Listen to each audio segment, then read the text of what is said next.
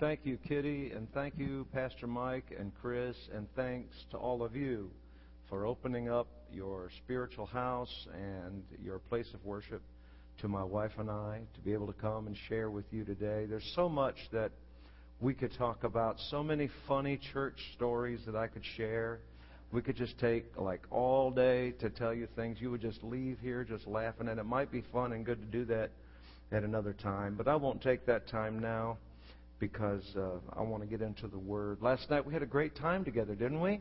Wasn't it wonderful to know that in God's timing and on God's calendar, you just entered in a brand new year. This is the Jewish New Year, and last night at sunset was Yom Kippur, the Day of Atonement. That special time in God's calendar when He takes all the junk you've been struggling with and He sends it out into the wilderness never to bother you again. Can somebody give a little shout out in Jesus' name? Amen. Amen. Well, um, I just really want to try to say that. Uh, I feel a, a kinship. I, I, I want to just say this in a way that's not churchy. You know, so many times when you have a guest in, they spend the first 10 minutes patting each other on the back. And, you know, I just want to say that I love the Way family. Thank God for them. And I feel a kinship with uh, the ministry here, and I thank God for you. I appreciate you. I appreciate the stand that you take. I appreciate the lives that you live, and I appreciate the direction that God is leading you in. I want to direct your attention to the book of Romans in a very uh, familiar passage of God's Word, Romans chapter 8. I love Romans chapter 8. It's that passage of Scripture that the Lord first uh, awakened my spiritual senses to as a young teenager after He baptized me in the Holy Spirit and, and helped me understand that God was on my side. And that's what I want to talk to you about this morning in the brief time we have remaining. I just want to say that God is on our side and how you can know, knowing for sure that God is for you. Say this with me. I know for a fact. Well, I can already tell that you guys are not really into this, okay? Come on, say with me. I know for a fact that God is on my side. You know, some people get mixed up. They, they can't figure out which of the, the analogies or metaphors in the Scripture apply to them? Well, is the Lord, is Jesus my Lord? Is, is he my Father? Is he my friend? Well, I mean, what is he? Well, he's all those. I mean, God is not one dimensional. You are not one dimensional. God is your Father, and you are his son and daughter. Jesus is your Lord, and you are his bondslave. Jesus is your older brother, the Lord of your father's estate. Jesus is your friend that sticks closer than a brother. Why can't he be all of those? Amen? So when we read the scripture, we have to ask ourselves, how is he speaking to me now? Is he talking to me as a father talks to a son? Is he talking to me through the person of Jesus as an older brother, reminding me of my responsibilities uh, as a co heir of the estate of our Father? Or is he talking to me as a Lord would his servant? Or is he talking to me as a friend would talk to a friend? Uh, and, and we just have to ask ourselves those questions and know. Or is he talking to us in all of those senses? And this is one of those scriptures in which God is speaking to us in all of those relationships. When God, as a father, speaks to us, he is for us. When Jesus, the elder brother of our Lord's estate, is speaking to us, he is for us. When Jesus is reminding us that we are friends, He is for us. There is no situation in which God is not on your side. Amen? The question is not if God is on your side, but are you on God's side? So in Romans chapter 8, I just want to share a few scriptures with you, beginning at verse 28. And I've got the King James Version, not because I prefer it, it's just I just I don't know. It's fall, and I always like my wife's green Bible in the fall, so I just grabbed it, and so there you go. Verse 28. And we know, in fact, you, you can read this with me, whatever version you have. And we know that all things. Let's, in fact, let's read it from the NIV. That's what's on the screen. Let's all have. Let's, let's be in order here. All right. Let's just read this together. And we know that in all things God works for the good of those who love Him who have been called according to his purpose. Now, let me pause here. How many of you know he's talking about you? Raise your hand if you know this.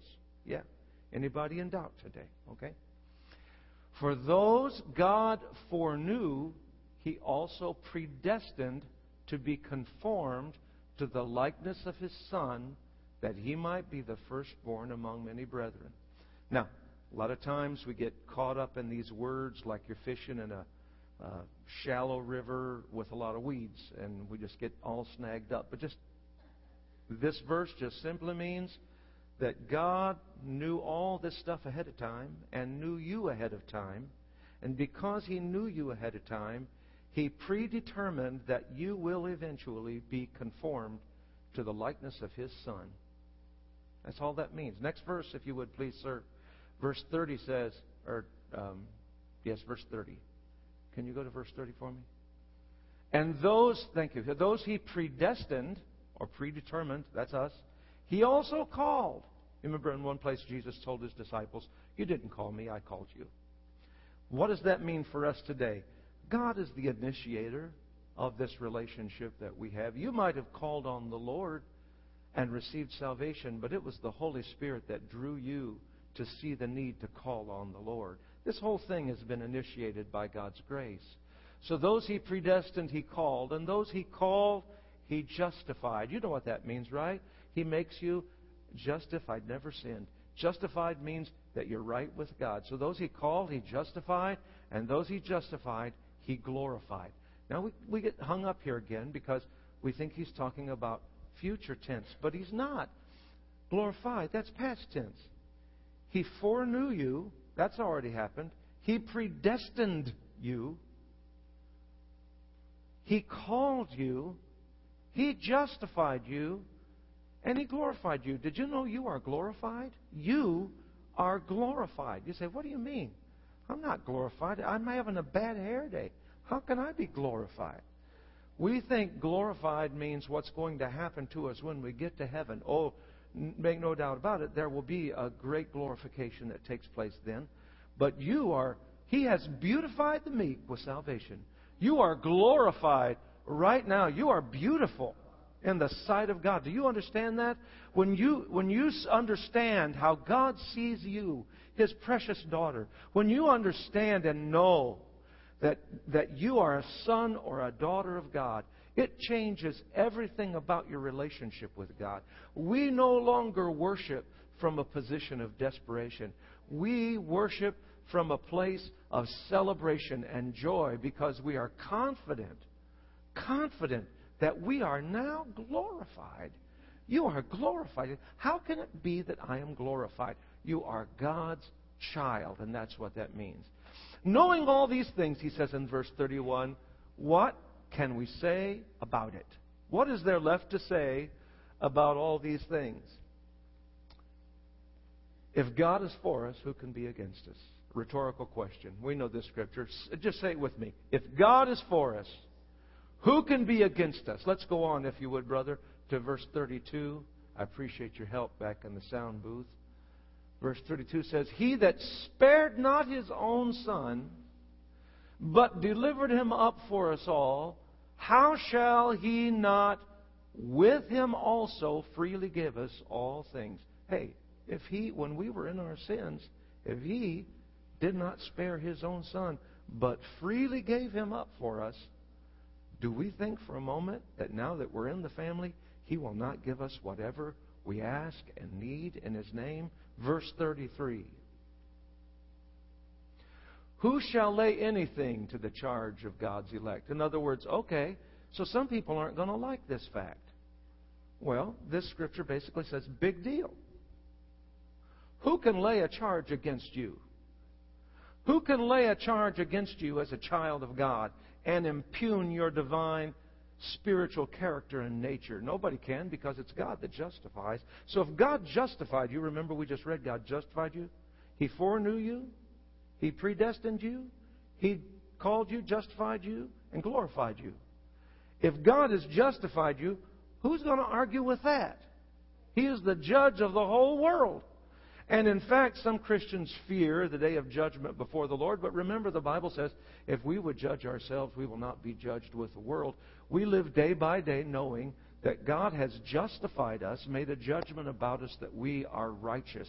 Amen. Can you say with me, because Jesus went on the cross and rose again, I am the righteousness of God in Christ. Verse 34.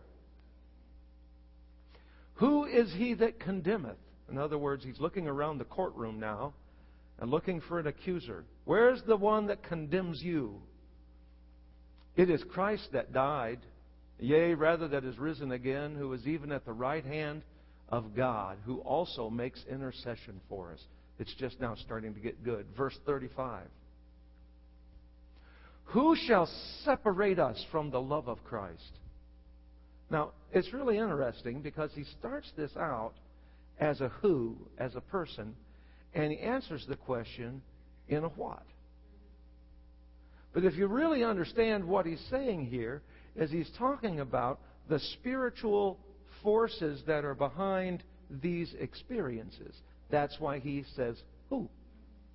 So, in other words, there's a demonic oppression that comes on people of tribulation or distress or persecution or famine or nakedness or peril or sword. Remember, we don't wrestle with flesh and blood, so who can separate us from the love of God? The demon of tribulation can't separate us from the love of God. The demon of distress can't separate us from the love of God. The demon of persecution or famine or nakedness or peril or sword, they can never separate us from the love of God. Verse 36. As it is written, For thy sake we are killed all the day long, we are accounted as sheep for the slaughter. What in the world does that mean thrown in there? That just simply means that in the eyes of the world it seems like we suffer persecution. And there are times even when God's people do suffer hardship, which we're going to look at in just a second.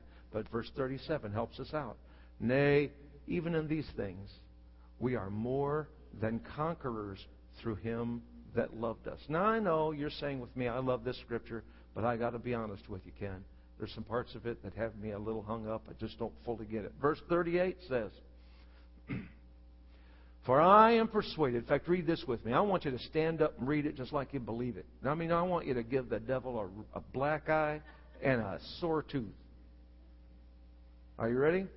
For I am persuaded. Now, you got to be persuaded now. You can't go, For I am persuaded. You have to be persuaded, okay? Are you with me now? For I am persuaded that neither death nor life. Now, hang on a minute. Remember, he's not talking about in the experience of death or the experience of life. Because we know that life is a spirit, the spirit of life in Christ Jesus, and death is a spirit of death. He's talking about the spiritual forces behind these things. Okay, one more time. Get your gusto going. For I am persuaded that neither death, nor life, nor angels, nor principalities, nor powers, nor things present, nor things to come, nor height, nor depth, nor any other creature shall be able to separate us from the love of God, which is in Christ Jesus our Lord. You know what the best part of that is? The words be able. It talks about all of the spiritual action against you is fruitless. Every spiritual attack against you is fruitless. The Bible says, No weapon formed against you shall prosper. You may be seated. Verse 31 says that God is for us. Let's go look again. What shall we say to these things if God be for us? Who can be against us? That's the question that's asked, and it deserves an answer. And today I hope to inspire you by reminding you that God is on your side. But first of all, I want to remind you I won't mess you up if I preach out of my phone, will I? Is that okay? I just preach out of my phone because then I always have it with me and it's easier to do that. And I am 60. I turned 60 on my birthday just uh, back in May.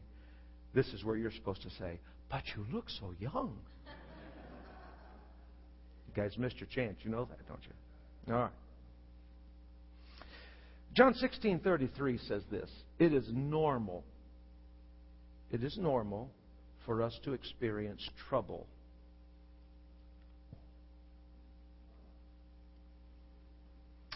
Somebody read John 16:33 for me. Somebody go there, find it, stand up and read it. John 16 and verse 33. You found it right there. Thank you, brother. These things I have spoken unto you that in me you might have peace. In the world you shall have tribulation, but be of good cheer. I have overcome the world. It is normal to experience trouble. I know Christians that every time something happens is not good, you know, you you uh, it's a spiritual attack, it's warfare, it's the devil. No. Sometimes it is. Most of the time, it's just the nature of this world. The world, hey, we live in a fallen world. Not everything that happens is a cosmic attack against you. Dallas Willard, the a great Christian philosopher, said if our problem is always cosmic, we will never win this battle. If our problem is always a principality or a spiritual power, we'll never win those because we can't see them, we can't identify them, and, and it's very subjective. So we have to understand that Jesus said, Look, in this world you will have trouble. I love the last part. It says, But be of good cheer, for I have overcome the world. When you get inside the language of that and you look at it, this is how it comes out. Look, in this world you're going to have trouble, but don't worry. It can do you no lasting harm. Wow, man, I love that, don't you? It might hurt you a little bit on the outside, because though our outward man perish, yet our inward man is renewed day by day. You may have to go through some things on the outside that are not real pretty, you know. I mean, I know we Christians are, are caught up by Lot with the whole idea of, of uh, earthly success and beauty and, you know, we're suckers. We're, we're mesmerized when somebody looks beautiful and has a lot of stuff and fits the role and they say they're a Christian and they're an actress. And that, that's great. I don't have any problem against that. But you know what? Sometimes you and I both know we don't feel like God is for us. I want you to be honest with me. How many of you have ever felt like God was not for you? Come on now, be honest. Now, in your knower, you knew God was for you, but you felt like in that moment that you wondered if it was really true. Come on, be truthful. If you ever had a moment where you wondered, is God really for me? Raise your hand. Yeah. Now, you know, you know, it hurts you to say that because you've been it's been ingrained in you to know that God is for you. So you, you know you don't want to say, "Oh, I don't want to say that because now God will really be mad." No, wait a minute. God's good. He, he's not that insecure, and He's not going to get that worked up at you. So He loves you. He cherishes you, and you're going to have trouble in this world, and sometimes we just have to accept the knowledge of it. But along with it, we accept the understanding that it can do us zero permanent harm. Whatever this world can throw at us, it has no lasting effect on you. Not only is it normal for Christians to experience trouble, you're going to experience trouble. If you're in a good role right now, you might get a toothache another day, right? You might, you know, I, I could tell stories. You could tell stories. We've all had trouble, and we will have trouble. If we're looking for, if we believe that we will have a, a life without trouble or without trial, we're just disillusioned. That's not biblical Christianity.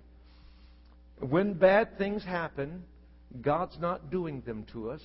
How many of you know that? How many of you are convinced when bad things happen, God isn't doing that to you?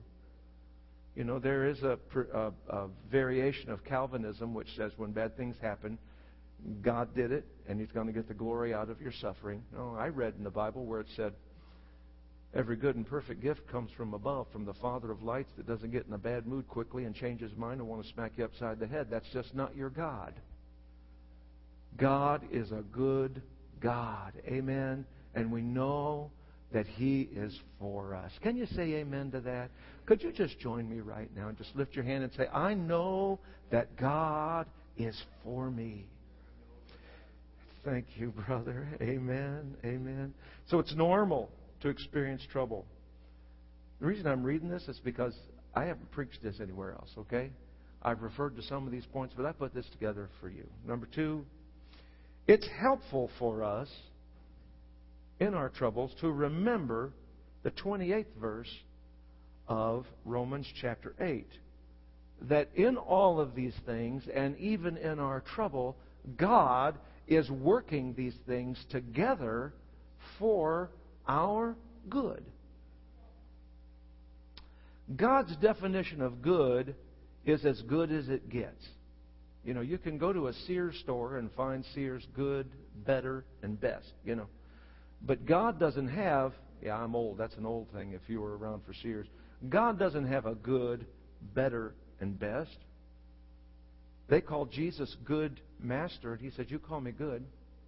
He said, So you assent by calling me good that I am from God, because there is none good in the earth. So God, you know, we say God is great. Great is just a, a way of describing the goodness of God. In God's language and in God's way of doing things, nothing is better than the goodness of God. We are going to believe until we see the goodness of the Lord and the land of the living. So the greatness of God supports the idea of the goodness of God. So it's helpful to remember that God works everything for the good. Now, not only in this world will you have trouble, as you will, God has promised that it will do you no lasting harm. And second, He has promised that not only will it do you no lasting harm, He's going to make it work out for the good. In other words, He's going to turn those guns back on themselves. And He is going to work the trouble out for your good. Finally, it is amazing that Paul could make such statements considering the troubles of 2 Corinthians chapter 6 in which he reminds us of his trouble in hardship stress, beatings, imprisonment, riots, forced manual labor, sleepless nights, and hunger. Having faced those things and reiterated them over and over and over again, he could say with boldness, I know God is for me. Nothing can separate me from the love of God. God works all things together for my good. He loves me and He's going to take care of me. The, the greatest New Testament book about joy was written while Paul was in prison, in which he reminded the people that they had every reason to rejoice in the Lord. And again I say, rejoice.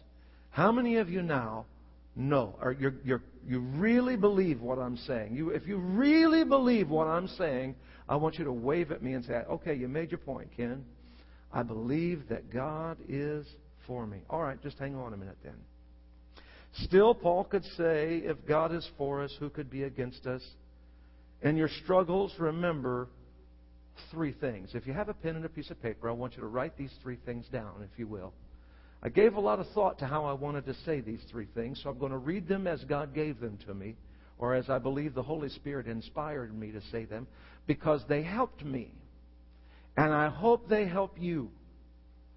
Now, sometimes when I preach, I'm like a um, machine gun. I'm just preaching so fast, and, and I'm sweating, and I'm knocking people down, and it's revival time. But you know what? It's Sunday morning, and you were here last night, and you got the victory, and, and that's all good. And besides, you know, I, I don't want to do that right now. So I'm just going to give you. I believe you're. I believe that you're you're spiritual and you're smart. And if I just share with you what God put in my heart, you'll get the language, the sense of it, and it'll minister to you. I believe that. So I want you to listen to it. Number one, when you are faced with trouble, when you are faced with difficult circumstances, number one, remember your heavenly perspective.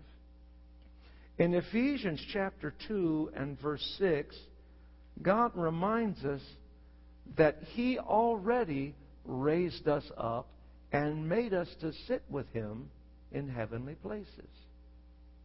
Now, you came in here today. I'm going to ask you this. How many of you are sitting in the general area of where you sat last week when you came to church? Can I see your hand? How many of you are sitting in the general area where you sat last week? In fact, how many of you have really your favorite seat in church? Can I see? Yeah. Some people have their favorite seat. I've been I've been in churches where I was certain that people chose their seat because they came in and figured out who they did not want to sit beside and went somewhere else. I'm sure it wouldn't be that way here. But the Lord eh, spoiled us in this instance because He's given us a picture that God is on His throne. Imagine this that God is on His royal heavenly throne, and Jesus has been placed at His right hand according to the Word of God. Right? The book of Philippians said that because Jesus learned obedience through the things that He suffered, He was exalted to the highest place. He was made to sit down at the right hand of the Father. He took upon himself the form of a servant and became like a man. The beauty of incarnation. And because he was faithful, he was elevated to the highest place. Say this with me the highest place. When he says this, he's saying there's no higher place. High equals dominion, authority, goodness. There is no higher place in all of creation than the throne of God, and Jesus was elevated to the highest place, which is in the throne of God, at the right hand of God. Now, some people think that there are three thrones a throne for the Father, a throne for the Son, and a throne for the Holy Ghost. Yes, don't find that in Scripture. We serve one God. We serve one God. Our God is one. And in God's great big throne, Jesus, in whom dwells all the fullness of the Godhead in bodily form, had a job to do. He took on the form of a servant, came down, completed his task with faithfulness as a servant of his father's estate, and was made heir over all things. This same scripture in Romans chapter 8 says that we are heirs of God and joint heirs with Christ. Even though we may have to suffer a little bit in this world, we will reign together with him and are indeed doing so even now. The fact that we are seated uh, read this with me. And hath. All right, that's King James. I mean, I, I don't normally read a King James, but I just did today because I had that Bible. And hath. You know, it just means and has.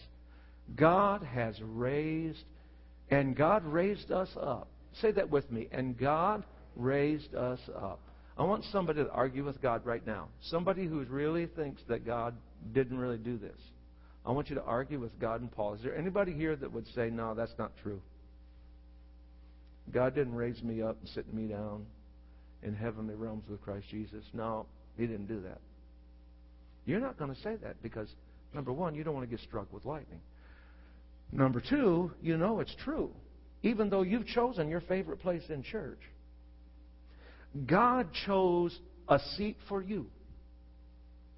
And it is in God's throne, God's great throne. You understand that God is on his throne and Jesus was raised from the dead, ascended to heaven, and sits in his throne with him on his right hand. The right hand is his hand of power. And Jesus, when he rose from the dead, the Bible said he went into the depths of the earth. And Ephesians 4 said he led captivity, those who were captive in the earth, he led captivity captive and gave gifts to men, and he ascended down, and he sits at the right hand of the Father, and he's got you in the train of his garment. Does that mean anything to you this morning? Do you understand that wherever you sit in church, what matters most is that you're seated with Jesus right now in heavenly places? So when you're going through trouble, don't pray from the perspective of the trouble. Well, Lord, here I am down here in this world. Lord, you see what I'm going through down here in this world. You know, Lord, I live in Charlevoix, Michigan, and you know the trouble I have down here in Charlevoix, Michigan, with these people in my life in Charlevoix, Michigan. Hey, you're not praying reality. You've been glorified. Do you know that? You've been glorified? The Bible says you've been glorified, and this is how He did it. He raised you up. The, how many of you said, I believe Jesus is Lord of my life, and I want Jesus Christ to come into my heart and be my Lord and Savior. Can I see your hand if you've ever done that? Well, you know what? When you did that, Jesus gathered you up and sat you down at his right hand, right along with the Father. And he sat you down. Now, that doesn't happen when you feel like it or when you don't feel like it. He gave you a new place to pray from. So now you don't have to pray from your position of human weakness and inability. You pray from the throne of God. That's why we can go before Him with such boldness because we're already there. Lord, as I'm looking down on my problems, ah, different perspective. Everybody look at your feet. Just imagine now, just look at your feet. Just imagine that all of your problems are underneath the soles of those shoes.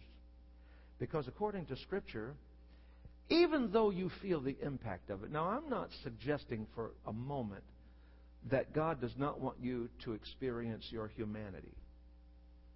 God made you a human being. In fact, in the Old Testament, He said, I'll take a cold, stony heart, stony heart out of you, and I'll give you a heart of flesh, a human heart that's able to feel. Jesus came and felt what we feel and grieved like we grieve. Yeah, right, right. But He didn't let it dominate Him. You understand that? I want people to like me, but I'm going to be okay if they don't. I want people to treat me nice, but I'm going to be okay if they don't. I want everything to go my way, but I'm going to be okay if it doesn't. I want everybody to like my preaching, but I'm perfectly fine if they don't.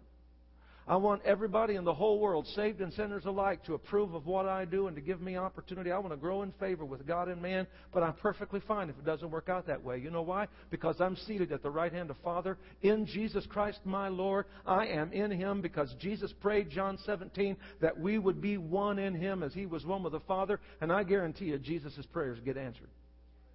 He prayed that we would be one together and one in Him, and I am seated with Him in heavenly places. I am seated at the right hand of the Father, and God will never leave me or He will never forsake me. Can I tell you what?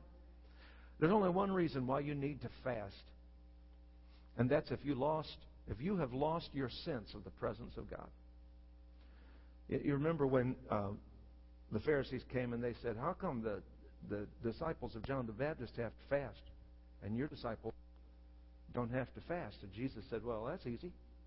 Bridegroom's with them. There'll be a season when the bridegroom will be taken away. In other words, when he would go to the cross. And then they're going to fast. Fasting is a natural result of the experience of when you feel like you have lost your personal sense of God's closeness. Fast, I'm telling you, if you fast breakfast, you'll get it back.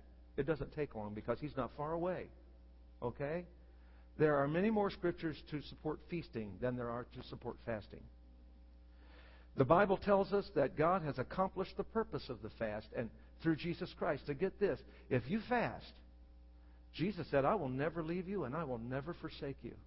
The bridegroom is with you. There's no need to fast. If the bridegroom is with you, what is there to fast about? want God to do some things. Who do you think you are? You're seated at the right Father, you don't have a need or a right to try to get do things. You are there so that you can pray.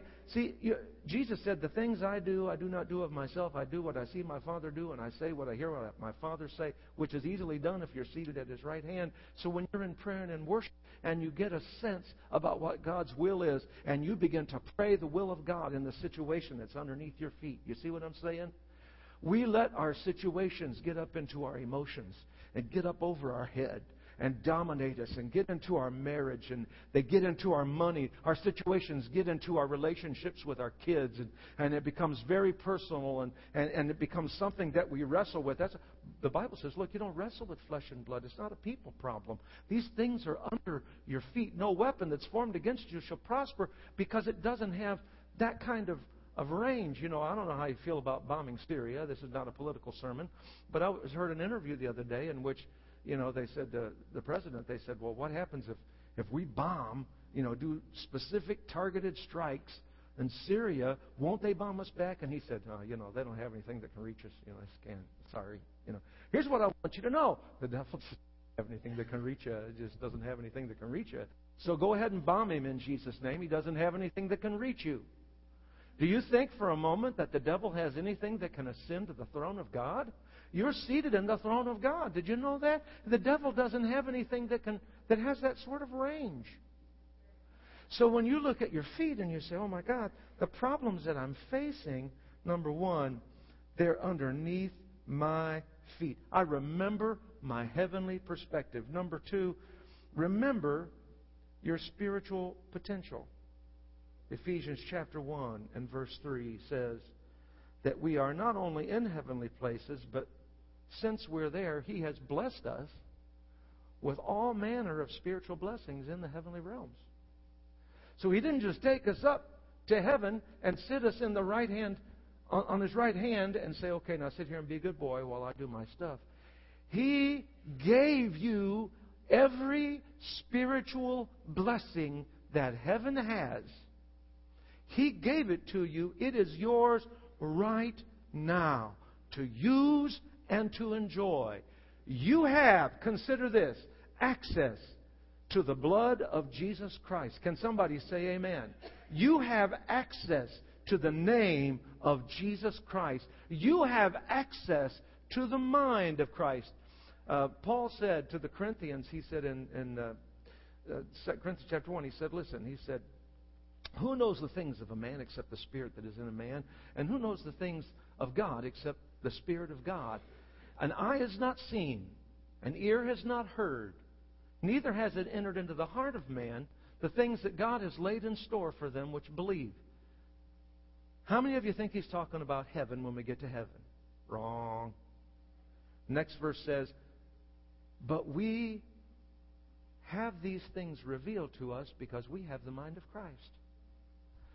Being in this position at the right hand of the Father, knowing that the devil is trying to call us into a skirmish, we have authority over the things that the enemy is trying to throw our way because we're at the right hand of the Father and we have been blessed not only to be seated there, but with every blessing in the heavenly realms, with every spiritual blessing in Christ. Let me ask you, is there anything left out of every? Does anybody have anything that they can say that's left out of every? Every spiritual blessing, healing, deliverance, peace of mind, unity, hope, joy, righteousness, peace, and joy in the Holy Ghost. God made a decision to give those to you. I see what the devil wants to do is he wants he wants to remind you of the words of a real sappy country song about all the problems that are going on and all the struggles and all the woe and remind you of the failures of your past and all the struggles that you've had and all the ways you failed when you didn't know you were seated at the right hand of the Father and get you caught up into that. And if you can begin thinking that way and thinking that, well, I'm just a nobody and I screwed up so many times, I messed up so many times, I'm going to mess up again, and I may as well just forget about it and give up. Oh, wait a minute, stop. You're not in your right mind. You need somebody to get a hold of your shoulders and say, Get in your right mind. Your right mind is that you have been raised up to sit in heavenly places with Christ Jesus, and you have been blessed with every spiritual blessing in Christ Jesus. Don't forget it that you don't have to pray from the middle of your problems. You pray from the right hand. Don't you ever forget that you are a son of God, friend of God, a Lord Jesus Christ, and when you pray in the Jesus and declare the blood of the Lord Jesus Christ, the devil trembles and backs up his guns away and goes home because no weapon that is formed against you has the ability to prosper.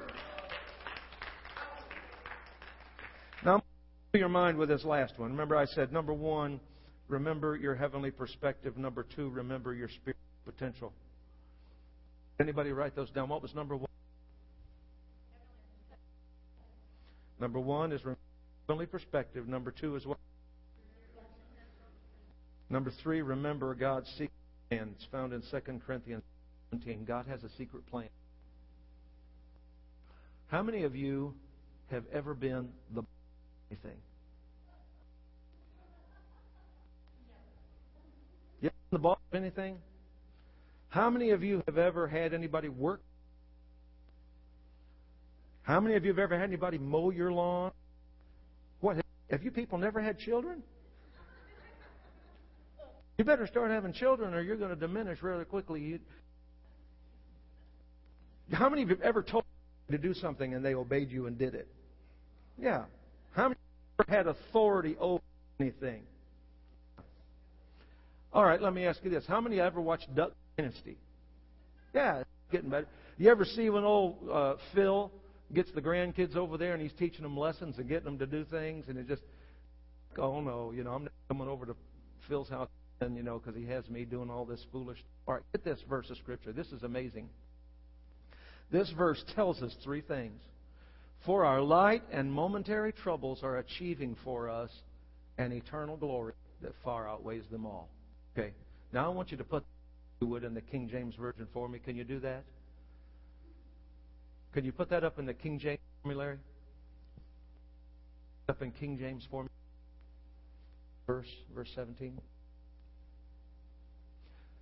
I want somebody to read this. Somebody that got it. Read this for me. To read it. Somebody read it out loud. Wait a minute, wait a minute. What kind of affliction? Okay, wait. So you're telling me the fact that Paul was in prison for labor, to death, fasted, had a whip snake shipwrecked. He was a mess. It was lucky. In the middle of all that, he could say, But our light affliction, which is what? Listen, listen. The stuff you're going through, get it all together. If you could, the stuff you're going through, have ever gone through, will ever go through, if you could gather it all together. Now, I'm not making light of the fact there are people with severe physical illnesses. I'm not making light of the fact people who have lived through horrific abuse and pain. Not at all. I'm not disregarding that. I'm speaking to a Sunday morning service of people who need to be reminded that God is for you. And we've all suffered that have been very difficult in making light of any of that. Not at all. But if you could take it all and then line it up next to God's eternal plan for your life, this is what Paul says. Number one, he says that our trials are comparatively trivial. Our light affliction. To everything else that God has for you, to the Father, receiving every spiritual blessing, it is relatively trivial. Number two, your trials are to be temporary. You've been given everlasting life, but your trials are temporary. Light, trivial, they're temporary. Third, I just got you with me in this, okay? They're they're temporary for you. Do you see that right there? This is why you want your trials. This is why said, my brethren, at all joy when you fall into trials. Because what just happened? You just got a bunch of. Look, our trials are working for you. Just go to the middle of that verse. Worketh for us. What are they working for? They are making for you. Is my microphone dying out? Your trials are working for you. This is the same word that is used in Romans 8:28 for I know that God is working all things together for the good. Working, he's working. He's working. You ever see a woman or a man, a chef, a cook kneading bread, working the bread? You ever see a gardener working with the soil? In other words, the gardener has his hands in the soil. The chef, the baker, has his hands in the dough. The massage therapist has his or her hands working the muscles in the back. Are you with me? Your temporary and trivial afflictions, no matter how big they get, are at work for you. In other words, God has His hands in them. He didn't make them happen, but because you are His, the moment they began to trouble you, God, like a master chef, like a massage therapist, like a master gardener, got his hands on them and made them go to work for you. Your trials are working for you and creating a much greater, exceeding eternal weight of glory. So, in other words, if you could take all the weight of all the trials and all the problems that you could imagine, and you could pile them up here, because this is a comparative verse, and you could compare it to the positive result that is going to come out of them because God has designed them not to work against you, but to work for you. You couldn't even begin to compare between those two. The damage, the little bit of damage that all this trouble can do cannot even be compared with the glory that shall be revealed in you. And you know what's bringing that about? The fact that you are not letting this trouble scare you off. You have not taken the philosophy, uh, the secular philosophy of the world, which says, well, why should we serve the Lord? Because other people get rich and they don't serve the Lord, and other people don't have trouble and they don't serve the Lord. Well, you need to get out of your tunnel vision. There are all kinds of Christians and sinners that prosper, and all kinds of Christians and sinners that don't prosper. We're not talking about that. We're just saying that we have an eternal perspective, and God has promised us this that if you'll understand that you've been made to sit in heavenly places with Christ Jesus, and you have been blessed with every spiritual blessing that heaven has to offer. It's been given to you. He has opened up to you all the storehouse and the riches of His mercy.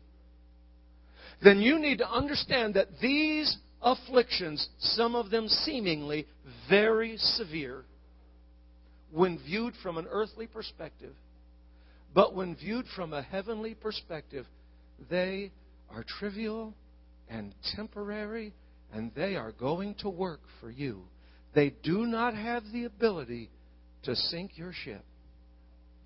The trials that you're facing simply are not able to defeat you. It's the devil's job to make you think that they have the ability to overwhelm you. But God has promised that if you love Him, he is able to do, in Ephesians chapter 3 and verse 20, super abundantly beyond all that you could ask or even think according to the power of God that is at work in you. I want to ask you a couple of questions, and then I want you to join me in the front if you can answer these questions in the affirmative. If given the choice today, how many of you would rather stay in your seat that you chose today at church? Or would you rather sit at the right hand of the Father along with Jesus? If you'd rather sit at the right hand of the Father along with Jesus, why don't you forsake the seat you're sitting in and come and join me here in the front? If you believe that God has given you a seat to sit in at the right hand of the Father. Come on down and join me in the altars. And, and, it would help if when you come down, if you had a smile. That, that would let me know that you actually believed what I'm preaching here a little bit. All right?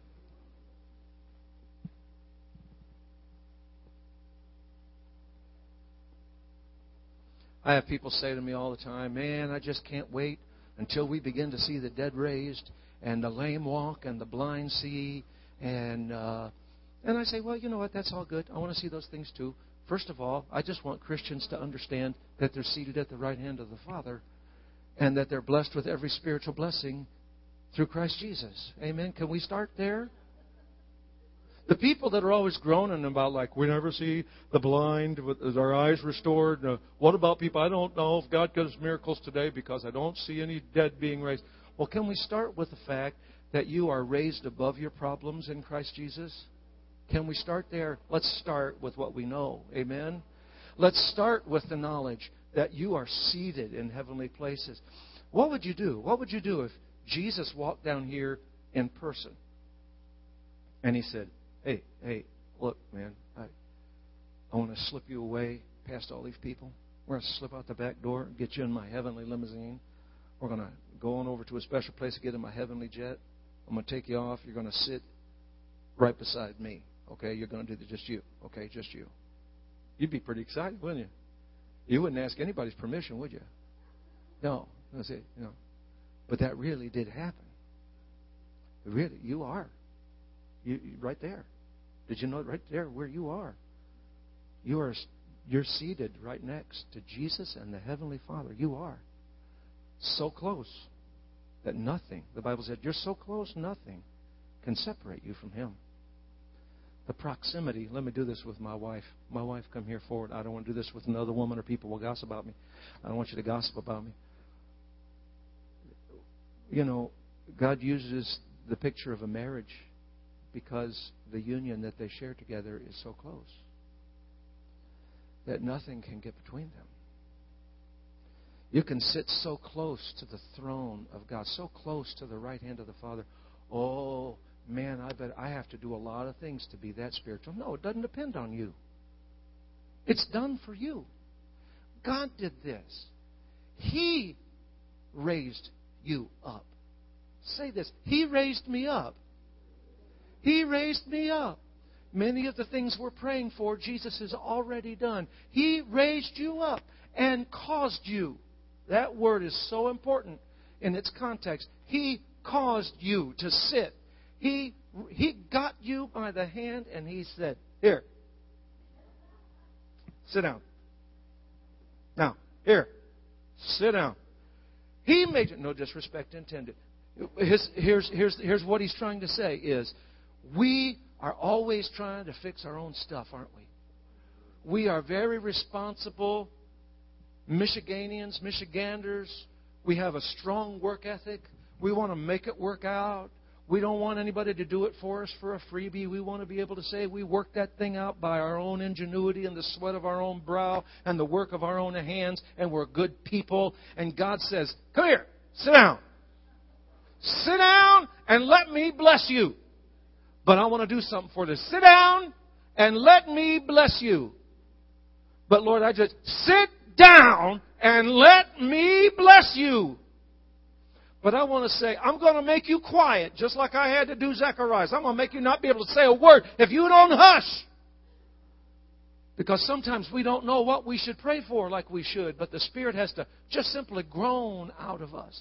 Groan out of us. And when the Holy Spirit begins to pray for us, He reminds us that God is searching the hearts of those who pray, and He is seeing the mind of Christ, and He is fulfilling the will of God in your behalf. Oh, it would be better if we would come to the place of prayer and not say anything, and sit down and just get a picture of you sit right next to the Father. Say, I love you, Father. You do no sacrilege to do that. In fact, you do a great injustice and disservice and sacrilege to God by thinking that you can fix your stuff. You can't fix your stuff.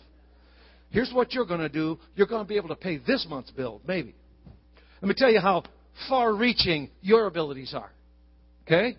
You're going, to, you're going to be able to get through the day, and tomorrow you're going to have to take another shower. You're going to stink to high heaven. That's how far reaching your abilities are. You're going to eat this morning, and by this afternoon, you're going to be starved. If you didn't eat dinner or lunch, Joanne, you know, we'd all be hungry. By the time dinner came, if we didn't eat, man, I've got to get something to eat. I'm starved. That's how far reaching your abilities are. You're going to pay your bills this month because it's a monthly thing and it's due. And next month, you know what? It's going to come again. That's about as good as it's ever going to get for you. You're going to get your kids through college if you're fortunate and get them married and pay those bills and maybe help them with their and your student loans for the next 15 years. That's how far reaching your ability is. But God raised you up. Do you get it? He raised you up. God, who is able took you by the back of your scrappy neck and raised you up and made you sit down in His house and said, sit there, sit there and reign and rule with me. What business do you have of trying to believe for a moment that the things that the Satan throws at you have the ability to reach the throne room of God? My God, they, they, they can't get into the throne room of God. The only way that they can really affect you is if you get restless and get out of your seat and go back down and try to fix them for God. Sit down in the presence of God and let God work for you. That's what he said in his word. Now unto him who is able to do exceeding abundantly above all that we could ask or even think. Oh, Pastor Mike, I've run into a problem, and man, we've got to do something. And Pastor Mike says, No, we don't. We don't need to make it worse. We don't have to do anything. Here's what we need to do we need to remember that God, in His goodness, when we were yet in our sins, gave up his only Son for us. And if, when we were yet in our sins, he gave up his own Son, how shall he not with him also freely give us all things? Let's just sit down here next to the Father in the name of Jesus, and let's just remember what we were told, and let's let God fight this battle for us in the name of Jesus. Can you say amen? We want to take communion this morning, and we want to do this as a symbol not only of the fact that Jesus died for us and rose again, but we want to do this as a reminder that you are the body of Christ, and we have been placed at the right hand of the Father. It'll also make you think twice before you do some of the stupid stuff you do if you remember that you're seated at the right hand of the Father. Pastor Mike, did you enjoy this message? Was it helpful for you? Did anybody learn anything? Can I see a hand? How many of you would rather be seated at the right hand of the Father than in the middle of your mess trying to figure it out? And how many of you know you don't have to do anything to get there except just say, okay, Jesus, would you lift your hands with me and say this, Father? I say yes. I will sit down by you. I believe the word. I believe what you've said. And I'm going to let you bless me with every blessing in Christ Jesus. Amen.